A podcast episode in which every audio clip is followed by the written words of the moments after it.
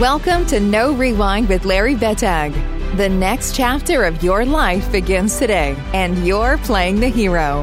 Whether you're on track and ready to cross the finish line or need a complete overhaul, you've come to the right place. Join Larry as he walks alongside you in the next chapter of your life. We'll take a deep look under the hood to see how you can take the right steps to go from good to great. Victories aren't easy, but regret can be costly. Welcome to No Rewind. You've only got one shot.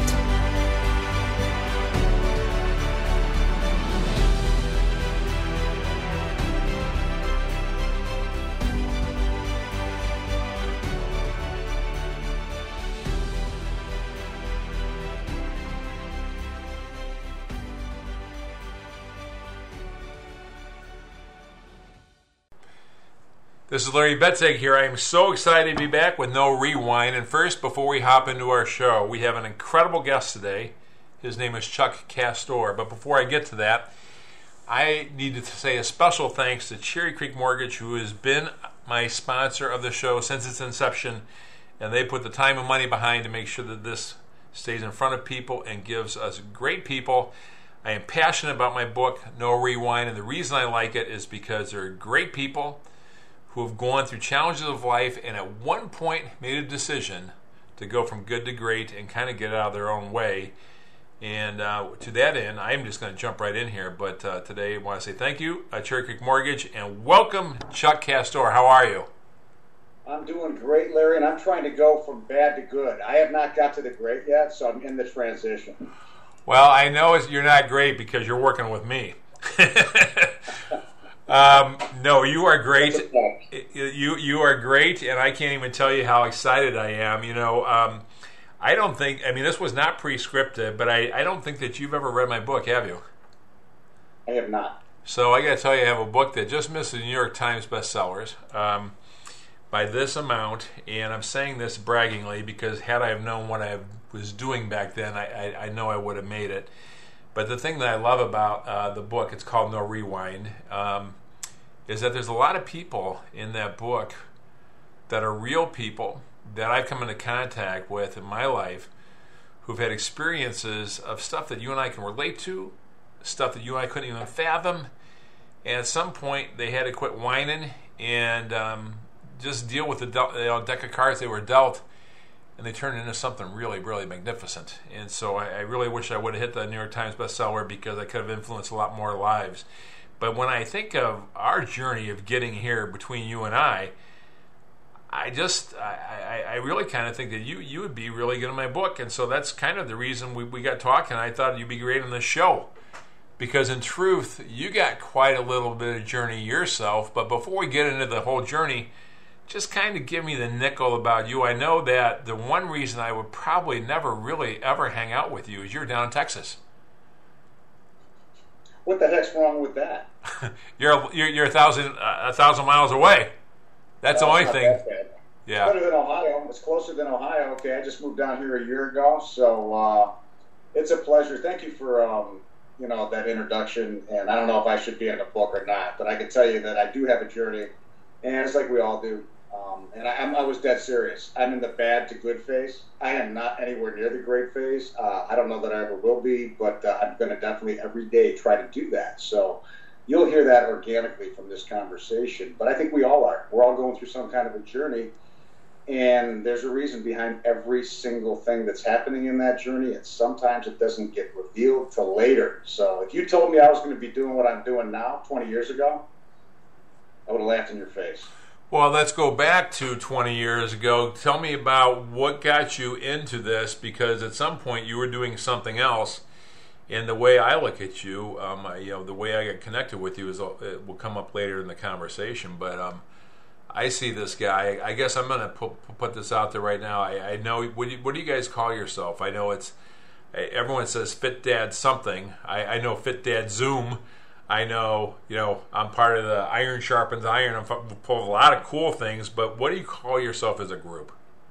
It's called Fit Dad Syndicate because the community probably is way more powerful than someone just having some kind of a transformation.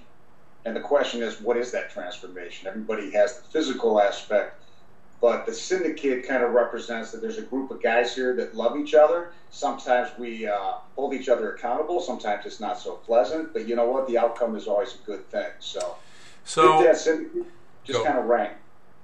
No, go ahead. Go ahead. Say that last part again. No, no, just Fit Dad Syndicate as a name kind of rang because of that community aspect and the whole iron sharpens iron, holding each other accountable. And sometimes you hold me accountable or me holding you accountable. Doesn't have to be pleasant, but it has to be real. Yeah.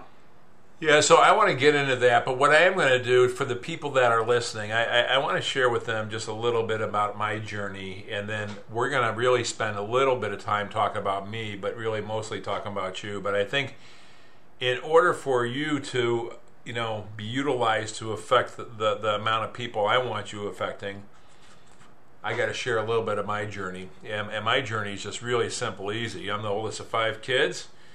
Uh, my dad, doctor, my grandfather, doctor, my three brothers are MDs. I got four nephews that are MDs, and uh, I uh, came from a very successful family, and I created a lot of financial success. I'm married. I got five kids, and year by year, I started putting on a little bit more weight, a little bit more weight, a little bit more weight, and I started working out more and more. Um, I probably picked up some some bad habits along those lines. Um, I work really hard, so I think I deserve a treat, and my treat would be a Friday, then a Saturday, and then a Sunday, and then what the hell? I'm so tired on Monday and Tuesday. And next thing you know, here I am, um, X amount of years later, um, putting up a number that I am abhorred with. Um, my blood work comes back, it's not looking good. I have no physical bad things, but I can tell you, I, I, I know that I'm 60, 70 pounds overweight. I tried every stinking diet in the whole world. Uh, my last diet before meeting you was this thing that the world loves. It's called keto. It worked really well. And then I stopped keto, and then not being on keto worked really well because I started putting all that weight back and then some. And so I was saying prayers. My, my, my father, who uh, was in charge of cardiac rehab, he told me four things that I tell every person I refer to you.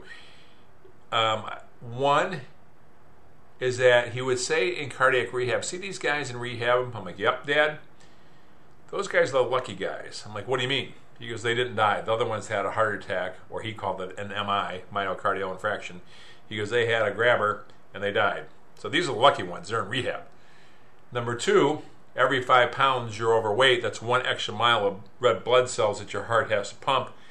And if I'm 50 pounds overweight and I lose 50 pounds, those 50 or those 10 miles of red blood cells recess and it becomes better in your heart, and that's why you see blood pressure drop. Number three, the cost of a program like your program is a lot cheaper than anything that you'd ever experience for a heart attack or stroke. And number four, do it pre incident. I said, What do you mean pre incident? He said, Do it before you have a heart attack or stroke. So, in any event, I had tried all this stuff, and my dad was right. I, I, and what's my why? I got a great wife, I got five great kids. And as I said, I'm going to turn this over to you here shortly, but I ended up uh, driving around one day. I, I, found you. I interviewed with a guy, believe it or not, I don't know if you know this, but I interviewed with a guy in Portugal who's got ripped abs and uh, just, I think he was a legit guy, but I just knew sometimes you go by your gut. And you and I have a conversation, and I said, I am not the guy who will ever buy a car on the spot and I told those salespeople that, and I told you that I'm not going to spend the dime that I have to spend with you without my wife. And you said, let's cut it right here. And, and we got my wife on. And after you spent an hour with me, um, my wife said, You're a big fat porky pig. And no, she didn't say that. But she uh, fell in love with you and, and found the sincerity of you and said, Go for it. And so that brings us to where we are today because I am so passionate about what you do. I kind of want to back up 20 plus years ago. Tell me why you got into what you got into, and I want to give a lot of life and hope for people, but you got your own journey. So let's start with your journey, and I'll shut up here. Where's it begin, Chuck? I got to say, Larry, I do love your wife. She's she's amazing, and I do remember that first conversation. And uh, I appreciate all the people that you feel passionate that can have help here. That there's a solution. Most people don't think they are. So I just want to publicly thank you for the amount of people that you trust that are friends. your wife's best friend in the world. I mean, you trust us with those people. So I just want to thank you for that. And let's go back to your very first, uh, your first way. You, you didn't even want to get out of scale. I mean, it was classic. You were the one. You were the most classic client we ever had, as far as where your head was at. Yeah. And that I don't. If this doesn't work, I think I'm done. I'm, I'm walking off the plank. And it really, it was like a, it was about a ten day journey in that effect, and to see where you are now is just interesting. So I did want to bring that up. Well, Um, to interrupt but- you, I do remember you say that there was three or four things you wanted. You wanted measurements, uh, you wanted the scale, and you wanted a picture, um, three different angles of a picture with my shirt off. And I will tell you this in all truth and sincerity. Um, it had been a couple years before I'd even looked at anything other than my eyes in the mirror because of how fat I was. And then, secondly, um, I spent three days lying about every reason I couldn't find the scale. I get on the scale, the batteries, I couldn't find the batteries. And then I realized you guys are going to call me a big pussy if I didn't go ahead and step on that scale. So I was almost to the point of tears getting on that scale. And I, and I saw that I was just south of 280 pounds at, at 6'3. Now, people said there's no way you were that big because you hit it so well. And I did. However, um, it was it was a very destructive moment on my scale, but I made it. Well, I'm glad you crossed the bridge. It's called the refiner's fire, and there ain't nothing like a little pain to get your button here. So uh, you went through that just beautifully, and you know, and, and what you went through is what a lot of people go through, and you just don't realize it. I went through it, um, maybe not as severe as you, because um, you know I figured it out maybe a little quicker than you did, but it took me a while. And you know, you go back in time and you kind of take a look. When I say that I'm going from bad to good, I mean that. I mean that from every sense of the word. You do. You have no idea how God is going to use your past circumstances, your past what you consider failures, your past challenges. I have them all. Drinking, uh, you name it. I mean, I have you name every one of them, and you go back and you read through the Ten Commandments. I, I was I was morally corrupt. I was physically corrupt. I was emotionally corrupt. I wasn't okay. I was drinking too much. Uh, I, had, I had to sell my boat because I know what my weaknesses are, and I had to sell the doggone thing because it didn't mix with what my lifestyle is. I know what my limitations are. So when you go back to my 40s, you know, a lot of success financially, but everything else is corrupt. So I ended up getting fat in my 40s, in spite of the fact that we had a 5,000 square foot gym helped thousands of people through that. My son is also business partners with me, so I'm very blessed to have him as a business partner. And um, and what happened was in my 40s, my wife was way ahead of the curve on what you would consider like organic, whole food, grass-fed beef. I wasn't just driving through the drive-through and eating fast food. I was like in the gym five or six days a week. I was on a treadmill every day. I was eating what I thought was good food, and I just kept getting fatter and fatter. And alcohol had something to do with it, but that not that much because I did eliminate alcohol way before, and I was still fat. So let me Right, ask you a so- question: were you, were you running a gym at that point, or were you doing something else? Because you bring up a gym. Were you in a different career?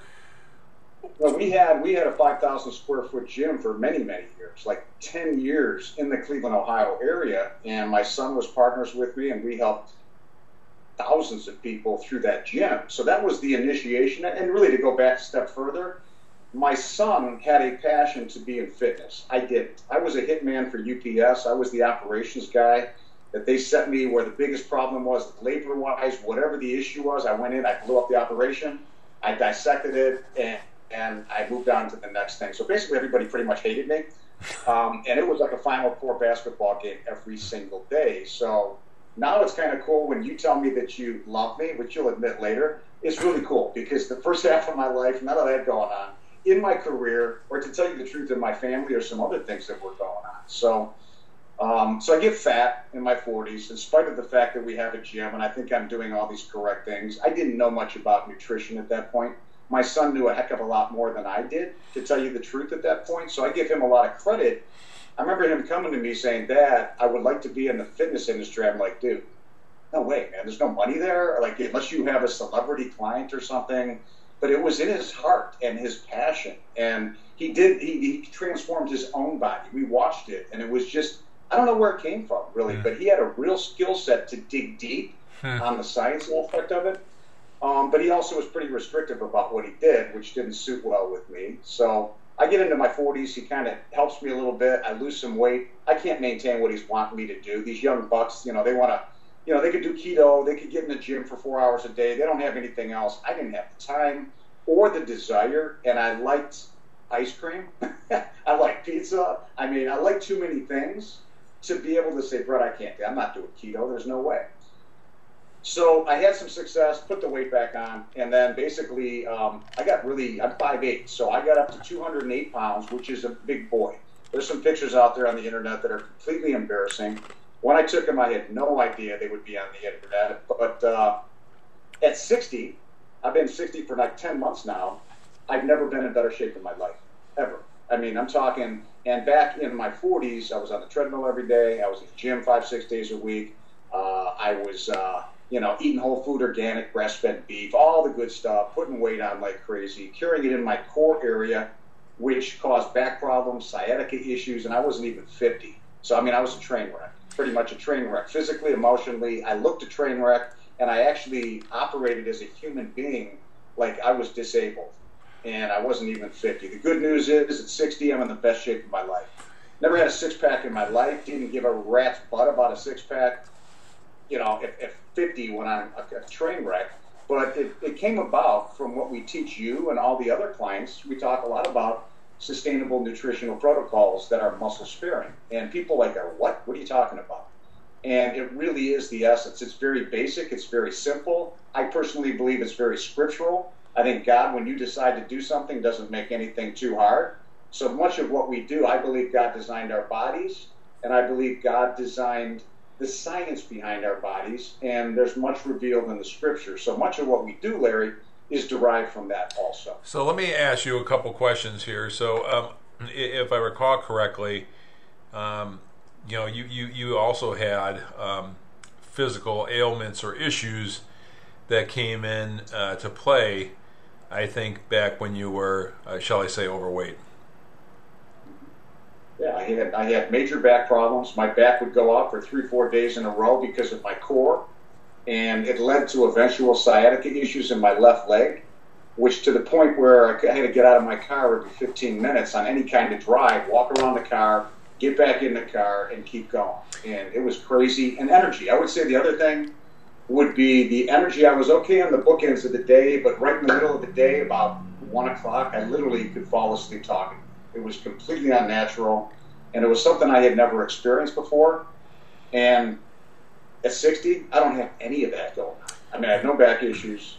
I have got no sciatic issue. It, has gone. I didn't ever go to a doctor for it. Um, I just took the weight off. My core got a little bit tighter, and all of these ailments went away. I so, think also compression on the disc. I know when there's compression on the disc, as my dad said, I because I had uh, a microlaminectomy way before I met you but he says compression on the disc pushes out, makes a bulge, and the bulge presses on the nerve, and the nerve creates the pain or the pinching or whatever it might be.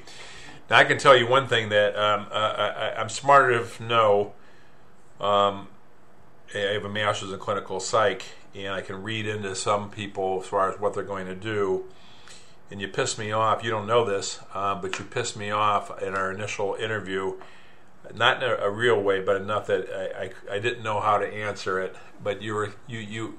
The thing about you that's great is, is, that you ask questions, and the one thing that you always say is you people don't aren't asking the right questions, and so you asked me questions about me, my diet, and then you said, well, how many calories do you burn off when you run? And then uh, how much running will take you to burn off whatever we were talking about. And I honestly said, oh, I'm going to run a mile. I'm going to run three miles. I'm going to run out whatever. And then I think that your equivalent, I, I think you said it was about 300 calories um, for, for the for the mile of running. And then you asked me something to the effect of, do you know what's in a donut? Well, fortunately, donuts aren't a problem because I have one, I have a hundred, so that's why I never eat them. But um, if you transmit it over to pizza, um, I can have the pizza and have the same problem.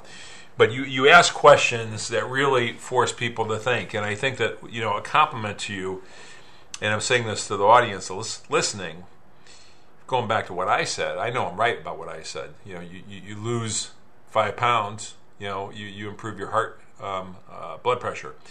But I think with the question that you're asking, everyone wants a, a get rich quick, easy scheme, get rich in 15 minutes. I want to lose weight. I'll never forget this. I want to lose all my weight within um, 30 to 60 days. And you said no.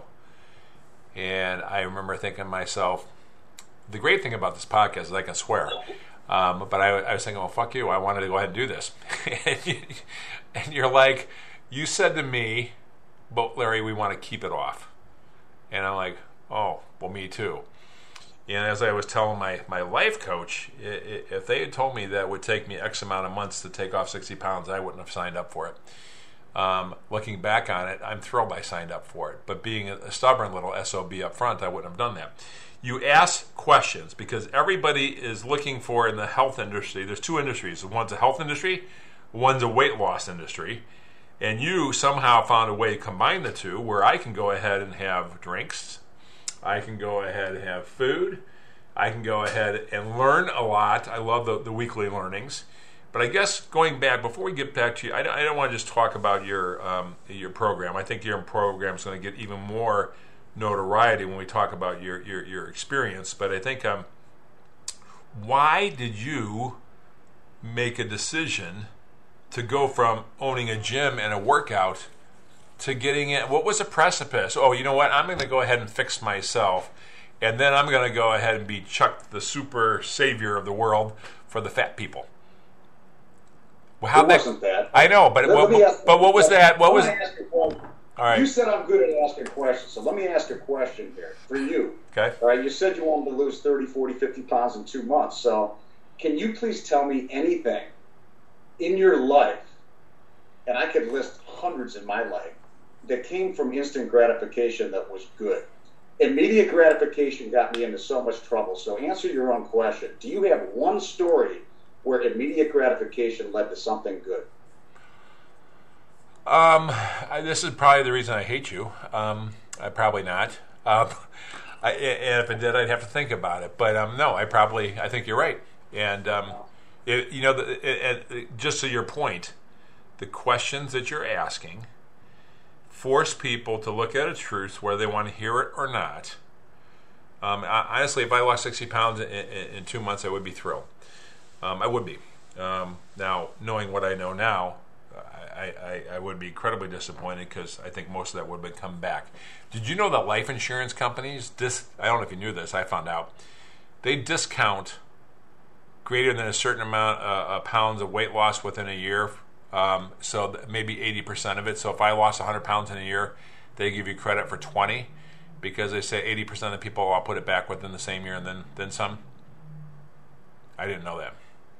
Yeah, I also know that in my 40s, when I got life insurance, they rated me at like at average. And at 60, I had to redo the policy after 20 years, and they just did it. And they did all my blood work, and they had me initially charged at average.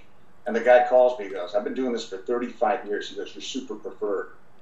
It saved 500 bucks a month on my life insurance. So that much I do know because mm-hmm. it happened personally to me. So I'm actually in better shape than I was physically, internally, than I was back in my 40s, but I'm not letting you go on this this immediate gratification thing. Think about the scriptural reference. Okay, is there one is there one thing in the scriptures that there's immediate gratification that's a good thing? So why would God design our bodies and the science behind our bodies to have anything good come from immediate gratification? Because He's the same God as He was in the beginning, as He is now. He changes nothing. So I would just encourage anybody thinking that they want a quick fix on something it doesn't exist, but I know one thing: it's a lot easier than people do realize, and we'll talk about that a little bit. But uh, it doesn't have to be as difficult as everybody thinks it is, because I was really going through the rails back in my 40s. Nothing was working, and I got to tell you, I don't work that hard no because I work smart. I understand how my body works. I understand the science behind my bodies, and I understand the nutritional aspect and the physical aspect. And I got to tell you, nobody does. Nobody does, Larry. Nobody understands it. Everything's misinformation, and everybody's trying to sell you something for whatever they have that they're trying to sell you. So, well, I like what I said to you. I, I, I had this epiphany here. There's two industries. One is weight loss, and one is health. Um, I think that you focus on people come to you out of the weight loss and they end up being birthed into a world of health. So you mesh two, two, two worlds that need to be meshed together. Um, what took you, going back to my question to you, because I'm the charge, I get to ask you the questions. Okay, um, sorry. Um, when did you make a when did you make a decision going into the saying that you're going to go into um, the, this whole Fit Dad syndicate? I mean, you had a gym, you had all this other stuff. Why? Why change and, and, and do stuff? because a lot of it was organic. A lot of it wasn't planned by me. I can't even tell you that my skill set to uh, plan what happened was something that actually took place. But we had the gym, um, and you know it was a physical place. I knew it as I went through, and personally, I think the gym was a mistake for us because when you have a brick and mortar tied to something, you're tied to a city, you're tied to somewhere. As the online space became open, you could reach a heck of a lot more people. I could be a lot freer to do what I had to do and so it was kind of a normal progression as far as, hey, there's all of these people that need help. There's only so many people in Strongsville, Ohio. So why not reach out and do something a lot bigger? And that was an organic thing that happened with a friend that was remote to another person to another, and all of a sudden it's like, well, why are we doing this? Like, why do we have a gym? Because we're so refined. And also, as I understood and learned more, the gym is important, but it's not as important as people think for lifelong health. So, well, I, I can, I can maybe we were misrepresenting the fitness industry by having a gym. Personally, I think the gym's great for the right reasons. And once again, everybody is in the gym for the wrong reasons, and especially at our age, it's massively important. But once again, you got to ask the right questions. Why is it important? And nobody has the answer to that. So I will tell you that I've spent my whole life um, either in a gym or, or, or running. And um, I'll never forget you telling me, Larry, I'm going to do something that's really easy that I personally hated, and, and you're going to start walking. Yeah, I don't want to walk. I want to run. And um, now I'm running because I like running, uh, uh, uh, and that's beside the point. But um, it's funny how I, I, do something easier. Next thing you know, I'm 60 pounds down, and staying off. And um, so let me ask you a, question. How long ago did you switch? Was COVID a part of the, the, the transition, or were you uh, um, were you off before the COVID world as far as FitDad?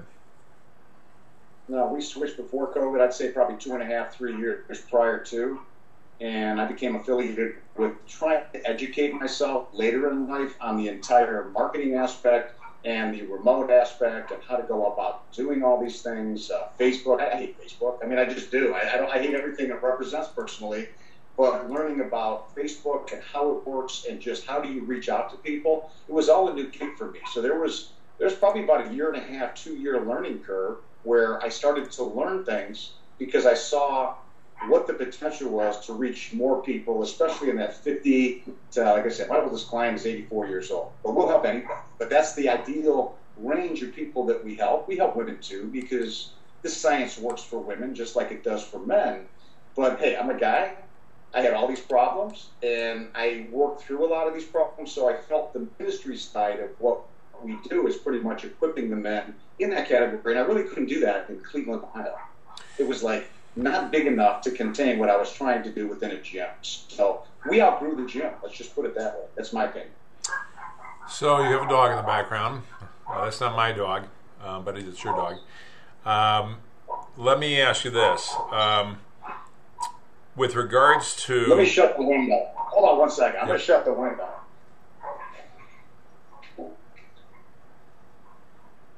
There we go. Hopefully you can't hear it. All right, very good. No big deal. Um, I want to ask you, as far as uh, do you guys have? You, you never asked me, uh, or I, we never talked about this ahead of time. But do you have a, uh, a mission statement or a purpose as far as Fit FitDad? Of course we do. Yeah, we definitely do. And really, what we do is we help men, granddads. Doesn't matter. It doesn't have to be a man. But like I just got through telling you that, that you know, I'm a guy I had problems doing what I'm helping other people do right now, so I have a little bit of a guilt complex about that. So I want to rectify what I didn't do. But we're helping men to become the example for their families as a patriarch from the fitness realm rather than just the financial realm. I did good in a fitness realm for my family, eh, not in a fitness realm, but in a financial realm for my family. I didn't bring fitness to my family. My wife brought a better arsenal to the family and my son than I did. So I think men have a responsibility to also bring that to the table to help next generations, to help brothers, to help people they love. Much like you're doing, you're impacting people's lives. So that is our ministry side of what we do. The transformations are great. I care about the dads, obviously. I care a lot more about their families, their wives, their kids, and the people they help indirectly because they become very proficient in understanding this is not that hard. I'm the example, and I could do this as a lifestyle, so let me go teach somebody else. And that's why we exist. I, I, think the purpose is awesome, and I can tell you just from personal experience, i love giving you a hard time, and I will tell you that I think that um, you and I have formed, uh, if I'm being sincere, a, a great brotherhood of trust.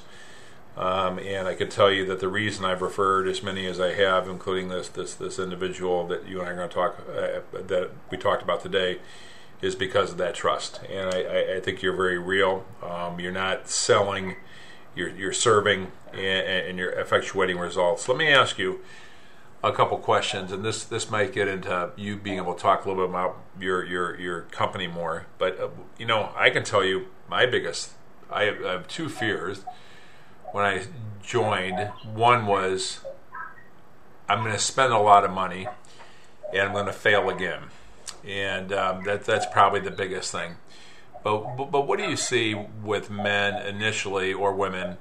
Their biggest reason why they won't come.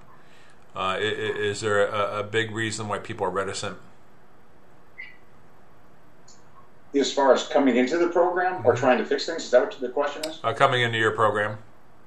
I think the fitness industry pretty much sucks. So I think most people have bought something, it hasn't worked they see that there's a sleaziness to it, you know, and I agree. And I'm part of the fitness industry, and I I throw stones at it. I don't like the fitness industry. I think it's wrong the way they do things, and I think that they create a situation in the fitness industry that creates residual income for the fitness industry rather than doing what you're supposed to do. Well, listen, bottom line is I got to meet my maker someday, and I have all of the, to be really real with you, I got all this bad stuff back here, and I know it's going to come up. I know I'm safe. Okay, but I know one thing. He's going to ask me about many things, and for me to say, dude, Larry Bettag, what about Larry? Larry's down 100, then he helped 100 of your people.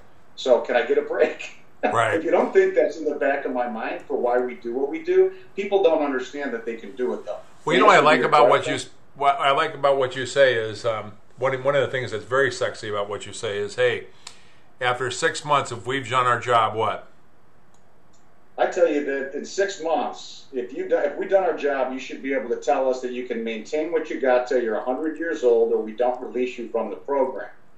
And I and the reason for that is number one, we can do it. I'm in business, and I'm in business to make money, and I'm not about a bunch of people hanging around not paying for a program. So we can do it, and it also sets the mindset. It's people just can't grasp that. Wait a minute, this is sustainable because they've done keto. They've done all these things. They've lost weight. I could care less when somebody loses weight. I don't care because losing weight's a math equation. How do you look three months from now after you lost the weight and the whole world puts it back on? So we're all about eradicating the problem so that you don't need us anymore. The way to look at us is like an education company. So I think people can't grasp their head around that I would actually have a business model it is a bad business model, so people say, but it's a beautiful business model because we're helping people. And then people like you, Larry, you refer us to people you love because you know that we're not full of crap. And I don't think I can't think of a more perfect business model than that. I and agree. That's what we are. If I ever go, I always tell folks this. Um, I, I have two businesses. I am a vice president of a national mortgage company. I want as many referrals as I can get. I'm an attorney who works at a, at a law practice in Geneva, Illinois. If I run around and say how great I am, look at me, I'm great. Give me your business.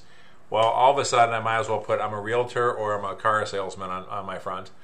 But I think, uh, I, as I tell people, I, I, really, my motto in life is I, I am passionate about teaching and educating. If I can serve and educate, that's what I meant. Serve and educate, then I know I have a sustainable business, and people will know that I, I, care and trust them. And I think that that's what you do, and that's the reason I refer people because I say you're like a brotherhood. I can give you crap, you can give me crap. Uh, you can push me when I get to the rails. I need that push, um, and, and, you can do it in a brotherly, uh, loving way. Um, I, I, just think that what you have is very unique, and it's an easy sell for me because the thing that you didn't say, uh, I wanted you to say, that I've heard from you a thousand times before, is after six months, we really believe that we're going to have you in a position where you will never need a coach for the rest of your life. Now, maybe you said the same words, you said them in a different way, but here's my my thoughts. If you go ahead and pay two, three, four, five, six, ten thousand dollars, whatever the, the, the, the custom amount is, to go ahead and take care of the part that your your physical heart and your lungs and your blood are good for the rest of your life, and you do not have to pay for this over and over again. Why wouldn't I refer every person and their mother? Because I'm the guy who's tried everything and failed. So I'm down. Uh, uh, yesterday was my record. I, I, put on seven pounds over uh, Christmas and had a three week bout with COVID and another three weeks with um, uh, just ridiculous weather. I've taken it all down. I hit a, hit a new record low yesterday. I, I was telling your my buddy, you're you're one of your best friends, Matt. Um, I said, you know, I, I, had this mental epiphany yesterday, and I shared it with him. And he was talking to our friend Ed, you know, who I who I referred to. And I said, you know what I realize? I, I, psychologically, I've gone from we'll say 280 down to, to 217. I should be really happy about that, and I am really happy about that. But if I, at six foot three, I think that most people would say that I, have left the obese range and I'm sitting pretty well. And my wife said, Larry, Larry, you look thin. Don't lose any more weight. But it, until every single blood sugar, every single blood spike, protein, whatever, uh, cholesterol, whatever it might be, is in line, I'm going to keep losing weight. So I had to go ahead and say, hey, you're starting today at 217. You want to get down to the, the, the goal that you want to get to. So I could be happy with that, but it'd be disappointment because I'm still a few pounds away from where I need to be. And I always think of the Biggest Loser. I never wa- I watched that show one season with my wife, and all I remember was one this one time, and um, there, there's some guy who was six seven hundred pounds. Call him Joey. And, well, Joey came in, and, and there's a guy I think his coach name was Bob, and so Bob goes, yeah, I'm having a problem with, with, with, with, Joey. You know, Joey's 300 pounds, and you know he should be happy. He was 700 pounds. He's 300. He's lost 400 pounds. Joey should be thrilled. But let's be honest, 300 pounds is still horrible. And um, I, I, think that that's kind of where I got in this mental shift where it's I'm really should be proud of where I came from, but I got to start all over because uh, I still haven't reached the destination, you know. What you just described is your pain point was slightly alleviated, and pain is a great driver, as Anthony Robbins always said. Pain's a bigger driver than uh, you know pleasure. So your pain of not being able to get on a scale drove you to the point where you were willing to get into some, in front of some grown men and really say, guys, I can't get on the scale. And I'm like, dude, come on, man, get on the freaking scale. So the bottom line is your pain gets reduced, and we're all like this. We're all human beings, you know. and it's like as your pain gets reduced, what happens? You kind of just back off and go, eh, I'm, I'm better than the guy next door. And this is exactly what happens to people. Or better than I was. When they do a restricted diet, they they do this thing that's crazy restrictive, like they take pizza out of their life for six months. Like eventually, I'm going to be eating pizza again. So why would I remove it? And then they get to a point where they're feeling pretty good about themselves, and they're like, "Man, I really miss the pizza." And they start eating the pizza again, and then they pull them back up because the way they got to their goal. So it's that pain point that is driving people. And like for you, I know when you and I were chatting, you were feeling pretty good about yourself. I think I intentionally inflicted some more pain on you, you to realize that you know what Larry, you got some knowledge that other people don't have, so now you have a bigger responsibility to be the demonstration for what you have for knowledge on how your body works, how the nutrition works, and it ain't that hard, Larry. So don't be happy at 217. You got other people that are looking at you. Yeah, I think that that's yeah. a big thing too, and and ultimately, you know, I think about what you have. You, you have this belief um, that um, uh, there, there should, people were healthy up until what, what, what, was your length of time? And I, I, I, I don't want to put words into your mouth, but uh, you, you have a Deuteronomy belief as far as health. Yeah, Deuteronomy 34 7 is what we're based on. And Deuteronomy 34 7 says that Moses was 120 when he died, and his eyes were undimmed, and his vigor was undiminished. So, with that being said, I believe God gives references for a reason in the Bible. Now, let's go back and think about Moses. Moses was 80 when he ran into these disobedient Israelites. He's 40 years kicking ass in the desert with the with the uh, disobedient Israelites. I mean, it was not a pleasant time, and and he hit the damn rock a little bit too hard, so he doesn't get to go to the promised land. But you know what? When God took him, and I always say, God willing, I want to be 120, God willing. Maybe I'm 90, maybe I'm whatever. So long as I've been able to fulfill my purpose and I didn't derail my purpose from what God designed, Moses' purpose was done at 120 and he took him. And he was virile, he was vital. So I'm 60. I got 60 years to kick some ass. That's the way I look at it. I love and it. And that's not from me. That's what it says in the Bible. And I do believe that uh, my my um, my high school teacher told me one time he, he he's one of the top hundred speakers in the world. His name is Frank Bucaro. He's one of the he's still around. He's awesome. But he said to me that you will be here as long until God's put giving you a certain amount of days to fulfill what He wants you to do. You can't do anything to lengthen it. You can do a lot of things to shorten it. So if you want to take that hourglass, flip it upside down, you can make the boring bigger.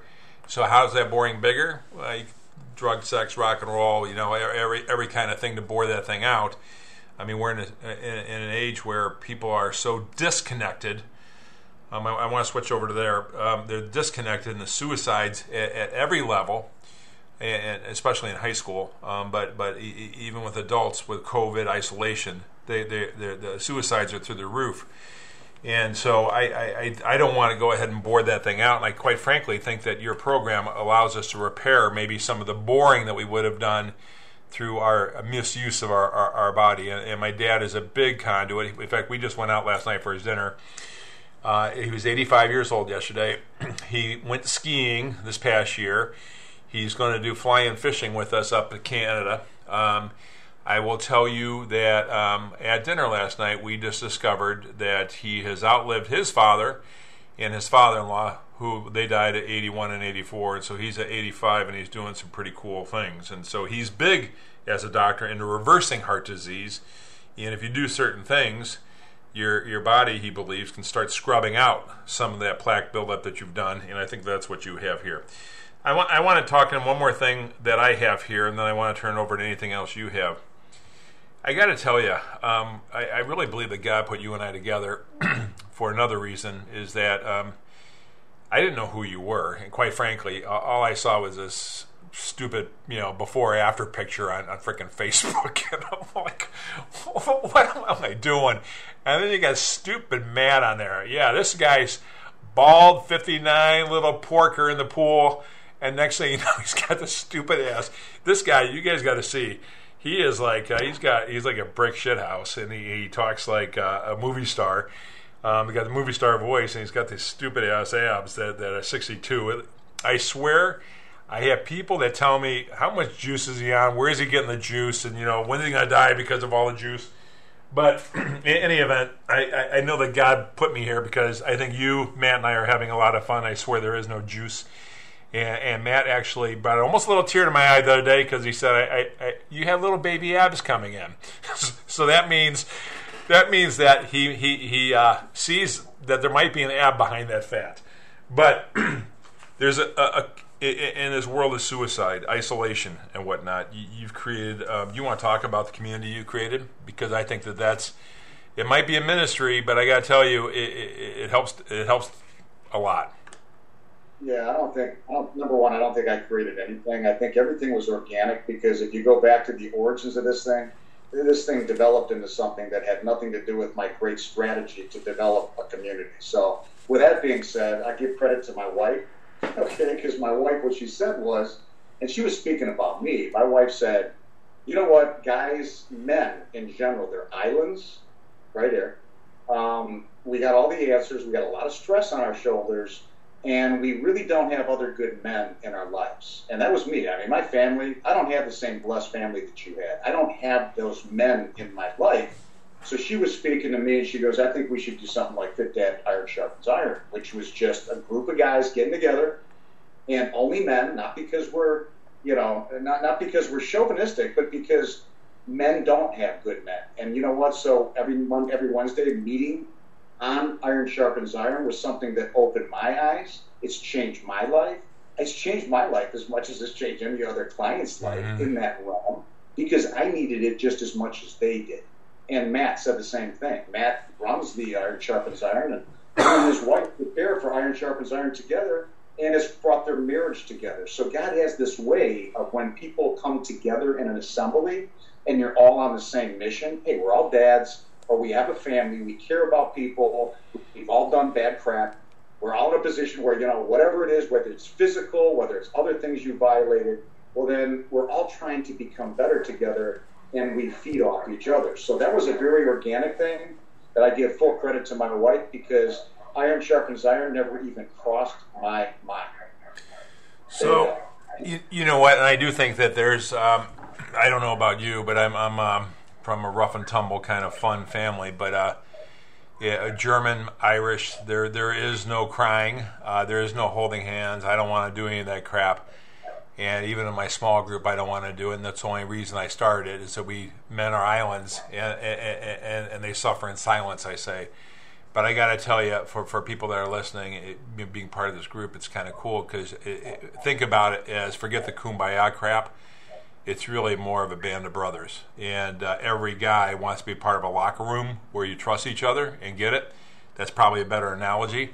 Um, but I think that there's a great home there for, for, for, for that because um, that's what men's, men lack. Women go to coffee, they do this, they, they, they just, we don't have time for it, and then we suffer in silence. And then I think that we use painkillers of just one extra beer tonight, just one extra slice of pizza because we work hard and we deserve it. And then next thing you know, we're dealing with the consequences. So, um, what what else do you want to t- tell us about you and your your business? I got to tell you, I, I, you don't. I, I don't want to be a. Um, this isn't a, a, what do you call it? A video testimonial or, or, or one of those documentary uh, uh. But I, I, wouldn't be here without thinking about just what a great thing that you've created. But what what else do you want the public to know about what you do? Well, it's just the whole Band of Brothers idea you're talking about. Band of Brothers works great for all of those psychological reasons because I've heard some of your stories, you've heard some of mine, and I don't share my stories that I share my weapons are with anybody. But it has to be accurate information also behind the program because, in essence, there's the spiritual realm and there's this physical realm that we live in. And I always try, Larry, and I'm not good at this, but I always try to look at things from the spiritual perspective, and I am so not good at that.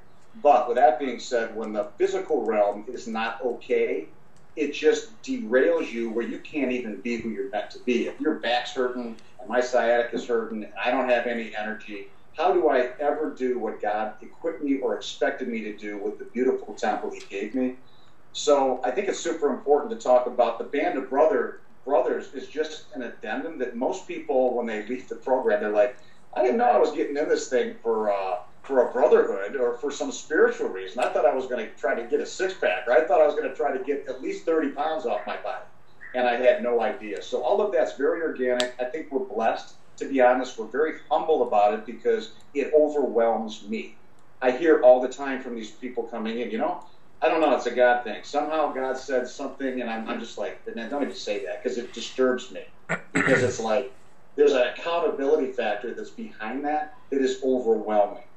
Well, I, I, tell you, we feeling overwhelmed, dude. I'm telling you, we feeling like I had a guy come in, he had 130 pounds to lose, and I'm gonna tell you, I freaked out when he came in. I'm gonna tell you, I called Madeline, that dude. I can tell you right now, this guy, you know, all he wants to do is get on his horse and pray. He hasn't been on his horse for five years, and you know what? We're charged to do that, and it was overwhelming. So I can just tell you that I think we just have in our heart, we know what's possible we know that the fitness industry is misrepresenting things, and it, you don't have to be in a position that you're in, and it's not that difficult. So why not have a brotherhood on the side that's pretty cool that goes on for a lifetime and do it in the most physically fit possible way that you ever thought you could even be well, in your 60, 70. Well, yeah? honestly, you never told me about a brotherhood when we were talking. And quite honestly, I'm so anti kumbaya that that might have been a turnoff. And um, what was neat about it is I started getting results immediately. I think it was the second week I had an invite, not a demand, but an invite saying, "Hey, if you want to attend, uh, uh, attend." But I, I, the reason I, I, share this is because I am now. Um, I, I, talked to you about that um, that group that I, get, I started up here, uh, my my third job, if you will, and the energy that I have and, and the passion that I have. I'm exhausted by the time Friday night's there, but I I wouldn't be doing any of this if it weren't for FitDad. And quite frankly, FitDad has, you know, changed me from the inside out, and I'm thrilled to be a part of it. So, um, I got this thing. I'll give a couple of. I, I, want to give value here too because it's great that we talk about this, and it's kind of turning into a kumbaya thing personally. So we're going to get off that rail. So anyway, I'm happy. But you know what? Here's some good questions, and I want people to understand, like, because I think this is a wake up call to people, and so what are the good questions? We talked about asking good questions, and here's a couple of good questions. Personally, if you're if you're thinking about trying to do something, or you try to do something, you're thinking, man, I wonder if this is uh, what are they talking about? A couple good questions you should ask yourself. Number one, um, that I feel from a health standpoint answer a lot of the reason the fitness industry is so ugly. Number one, good question. And by the way, no one's ever asked me this question ever. Doctors in this program, pro athletes, certified nutritionists as clients in this program, no one's ever asked me this question. How do I bring insulin to baseline every day? So important to understand that for two reasons. Number one, your your body will not release fat anyway until insulin's at baseline. And number two, insulin controls so many other biomarkers in your body, especially in your 40s, 50s, 60s, 70s, and 80s. You better get a handle on it. And we do a lot of training in that area as well as protocols that help with that. So I think it's super important. And most people like think, what are you talking about? They don't want you to know that because it, it, it resolves many, many issues. First good question. Second good question, Larry, to me, which which is I think a brilliant question. No one's ever asked it. Is how do I drop 30, 40, 50, 100 pounds or whatever and not be a miserable SOB while I'm on my way to my goal? Because there's people that hit goals and then they're not at their goal anymore and they go back up. The whole yo-yo. So massively important question about because if you can't, and I tell everybody, eh, you know, and I don't think I told you this because it's kind of a new filter that I think explains things. But pass everything you do in this program through the filter of whatever you change, whatever you're going to add to your arsenal, put it through the filter of can I do this for the rest of my life? What I'm doing here, and if you can't say yes, don't start and that to me is the key to the eradication of the problem so that you know at the end of this program, I can tell you right to your face, yeah, i can do this till I'm 100 years old. We really ask people that. We ask people that in their very last call. And if you can't say it, bless you. You okay? You have protected, all right? Yeah, I had some water uh, partway through this thing, and it keeps it was wrong wrong side of my chest. You know, the first question I was going to ask, I wanted to ask you was that insulin thing because I think that nobody – the thing I tell folks about this program is that I learn little bits and bites and pieces, and I was on suicide watch figuratively. Um, every time I, I, did something over the weekend or I let my hair down, I put on two pounds after I spent all week, and, and now nothing's a big deal. And so when you go to talk about, can I live with this? Can I do this the rest of my life? Is this something? Yeah, I can. And quite frankly, I, I should have jumped off a bridge over uh, Christmas and, and, and, during the ice storm and my three weeks of COVID because the weight I put on, and I didn't. And, and now I'm back and I'm even lower. I know the gig now. And, can I do it the rest of my life? That was a biggie. Insulin, and can I do it the rest of my life? And yeah, I'm not a miserable SOB. I tell you, I, I gave I did keto my first couple days before I met you my wife said, "Go get cigarettes. Go start eating sugar. Go do something because you're a miserable sob." Not here. What else? You know what, Larry? Just also what you're talking about regarding, you know, can you do this the rest of your life? It's just something that, um, from, from the standpoint that most people really don't believe that your body can operate in a way. Our bodies are not speaking properly to us. They don't speak. What do I mean by that? I mean that when you decide to do something, you actually take the correct action and you seek some divine guidance, nothing is too hard. It seems like, whoa, that's overwhelming. I don't think I can do it. God truly doesn't make anything too hard. And I've experienced this in my own life. our bodies are not speaking properly to us. And I'm just going to leave it at that. As you get into this program and your body starts speaking properly, it, and you can answer this question, it really isn't that hard. And you falling off during Christmas, very typical. I see things like a, a client leaves the program, and three months later, that I'll talk to him, hey, you know, I put on like four pounds.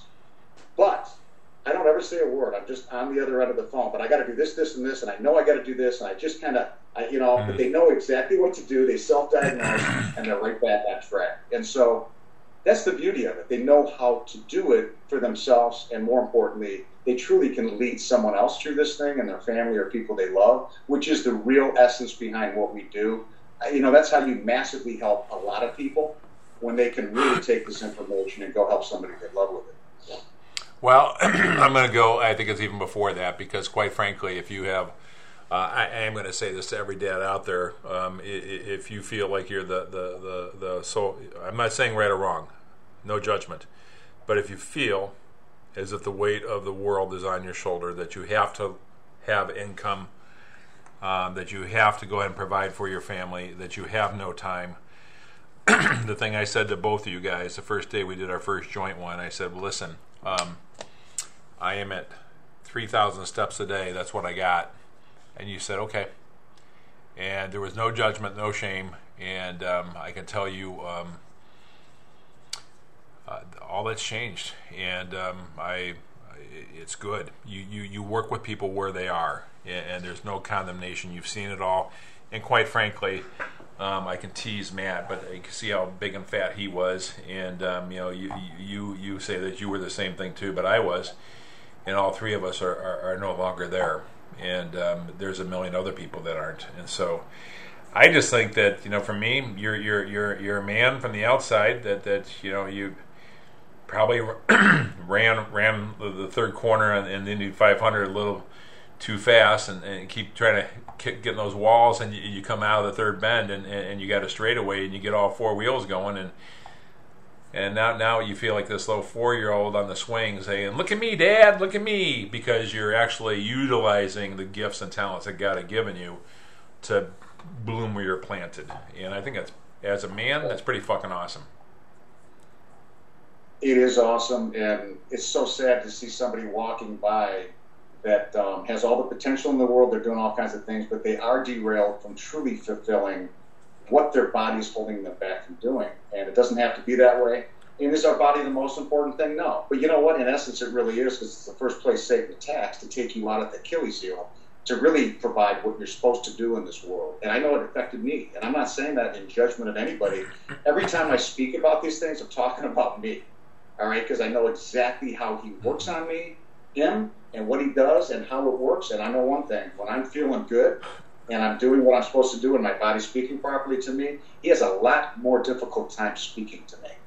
He just does. So I think we have an obligation when there's an answer. And you know what? Another thing about you, a little smack upside the head.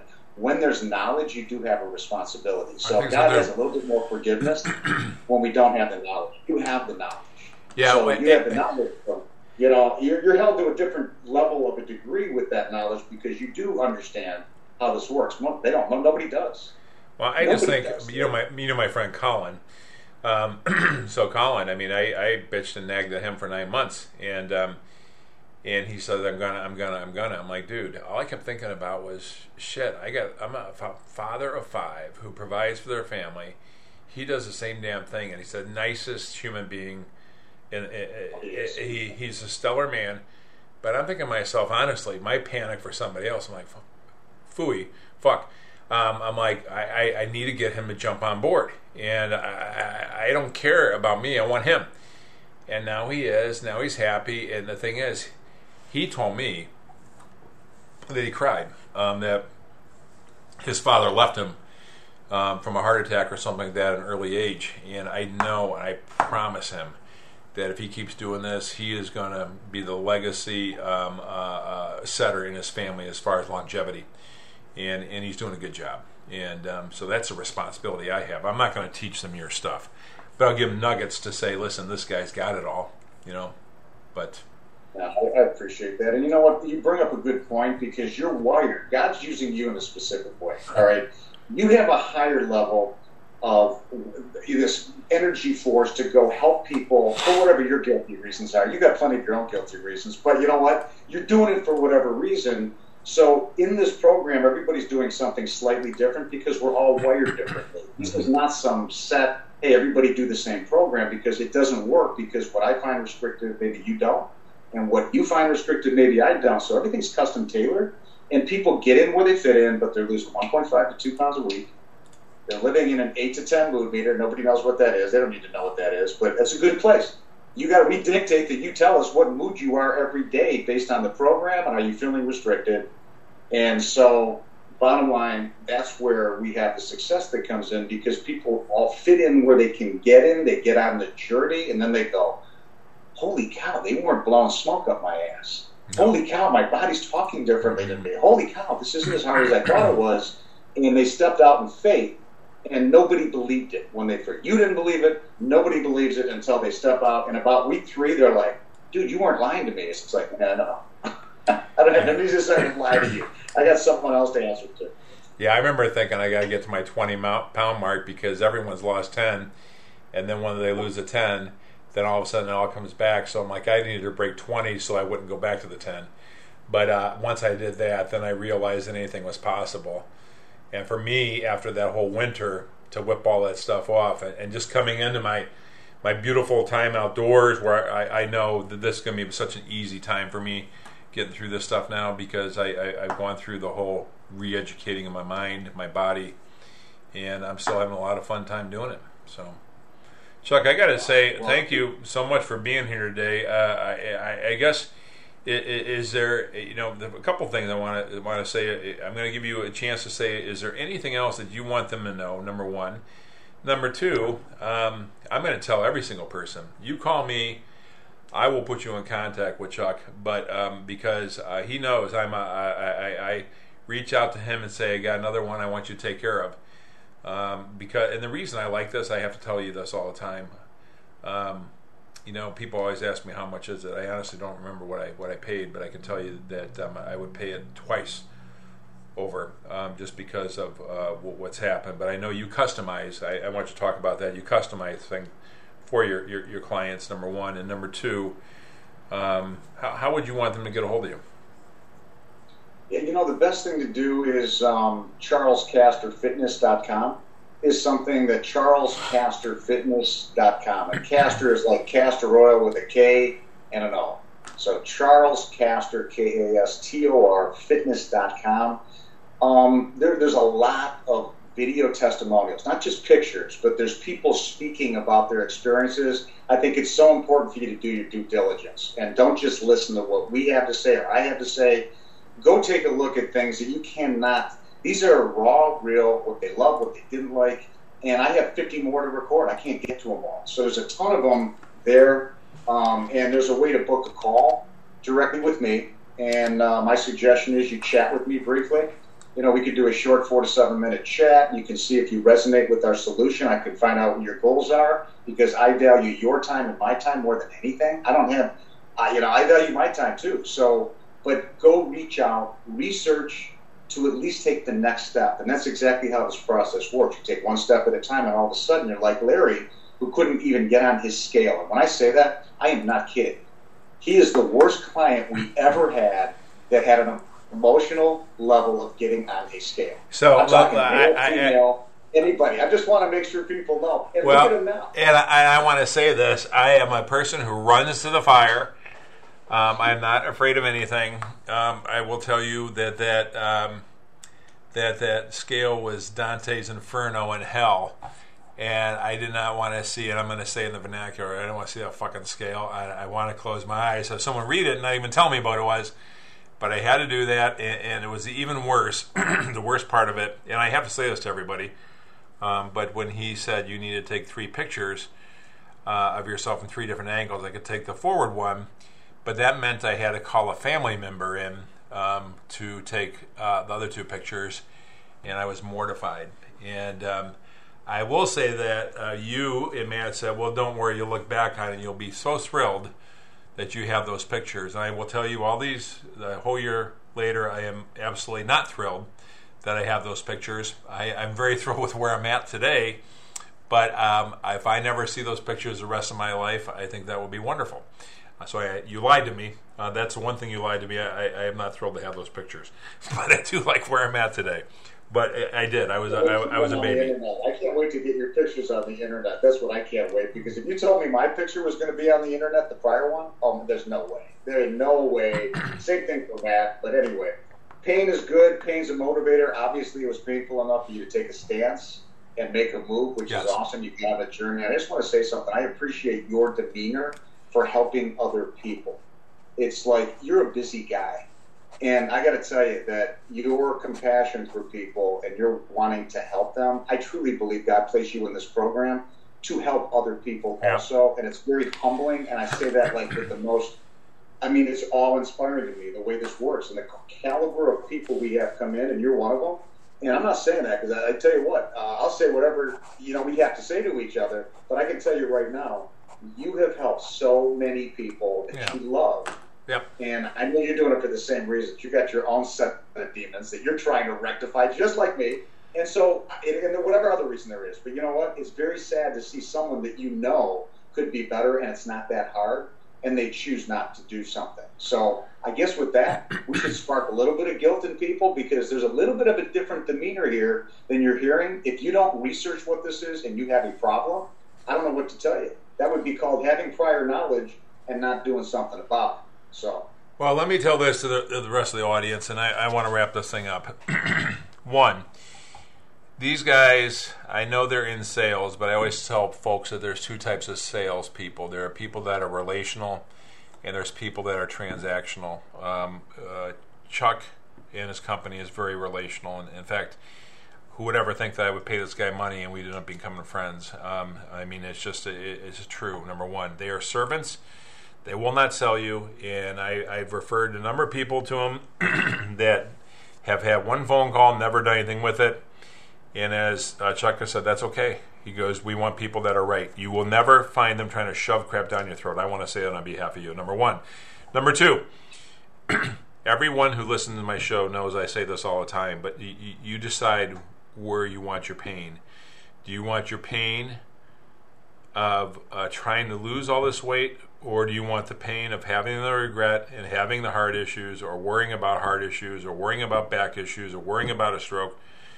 You're going to pay. Everyone pays. I would rather pay financially and with a little bit of effort and a little bit of education without changing, uh, giving up all my foods to, to live the life that I have now, knowing how excited I am that I can go ahead and serve other people.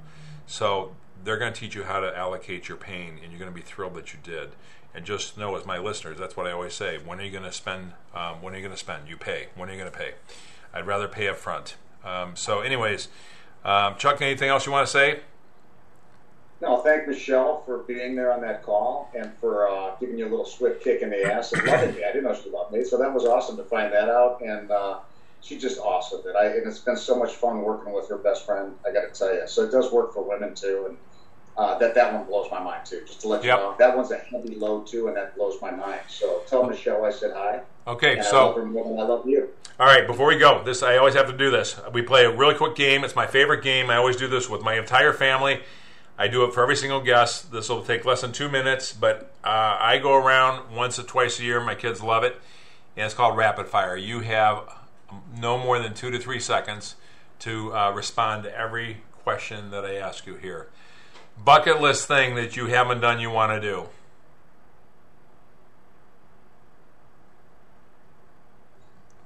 That's well beyond the three. This is gonna be a horrible I've game. a lot of things. Yeah. No. Uh, bucket thing. Bucket, go to Israel. Okay, I was going to. Second one was a place that you want to go to that you haven't been to. So it's Israel. A place that you've been to, you want to go back to. Cayman Islands. A place that you went to that you would never want to go back to. St. Kitts? Um, if you were to, you're going to die tonight in your electric chair, and your final meal will be what? Um, pepper steak from John Q's. Anything on the side? Oh, just the steak. It was amazing. Okay. Um, favorite dessert? Chocolate mousse.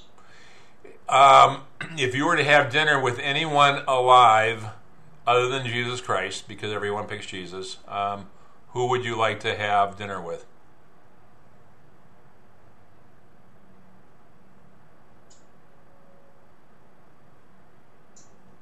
That you haven't had dinner with. Yeah, that's a tough one. Um, hmm. Not much of a fanboy with people. Um, I'd like to have dinner with you. I've never had dinner with you, and you've impacted many people. I'm not saying that lightly. I want to have dinner with your dad. Okay, we'll, we'll, we'll make that happen. Okay, um, a couple more. So you are, um, you can have dinner with anyone historical, not alive. Again, you can't have Christ because I, it, it, it's a very popular answer, so I, I started ruling him out because that's the number one. Yeah, I think Moses was a badass, and I talk about him every day. So Moses. Okay. And then I guess my final one. Um, if, well, I'm going to probably leave it at that. I guess that, that's what I'll, I'll, I'll, leave it with. That, that, that, those are some good ones. Those I like that a lot. Okay. Well, thanks for playing. All right, everybody. Hey, I want to say, Chuck, thanks for coming. you guys, I have to tell you, it's a real deal. This is not an advertorial. That's the word I was using for it. This is a guy who's spent his really last 20 years of his life impacting other people's lives and really kind of perfected in the last five. I can tell you that he is very unique. He has created a merge between the health and the weight loss, and it's transformational. It'll let you take recharge of your life. As far as costs and fees, I will tell you this he's very reasonable. I can't tell you what they are. I'm not hiding it. I'm being very transparent as I tell everyone else. He customizes it to you. That's a conversation between you and him. But again, the cost of regret is more than the cost uh, uh, uh, of any kind of program. Again, I want to say thank you to Cherry Creek Mortgage. Thank you, Cherry Creek, for being here, and thank you for being our sponsor. And until then, thanks for joining Larry Bettag and No Rewind, and we will see you very soon. Thanks, Larry. Thinking about buying a new home or refinancing your existing one? With interest rates this low, what are you waiting for? Today's historically low rates means now is a great time to take the next step. Talk to Larry Bettag from Cherry Creek Mortgage. Larry is a great resource to answer all your home financing questions. Call Larry at 630 524 9677 or visit www.cherrycreekmortgage.com forward slash Larry Bettag. Larry Bettag, NMLS number 158606. Cherry Creek Mortgage Company, Inc., NMLS number 3001. An equal housing opportunity lender. Not everyone will qualify for products offered. Thank you for joining Larry Bettag at No Rewind. Be sure to repost this podcast or share it with a friend. If you'd like to contact Larry directly, you can email him at betag at comcast.net or you can call him at 630 417 7172. Thanks for tuning in, and we'll see you on the next episode of No Rewind.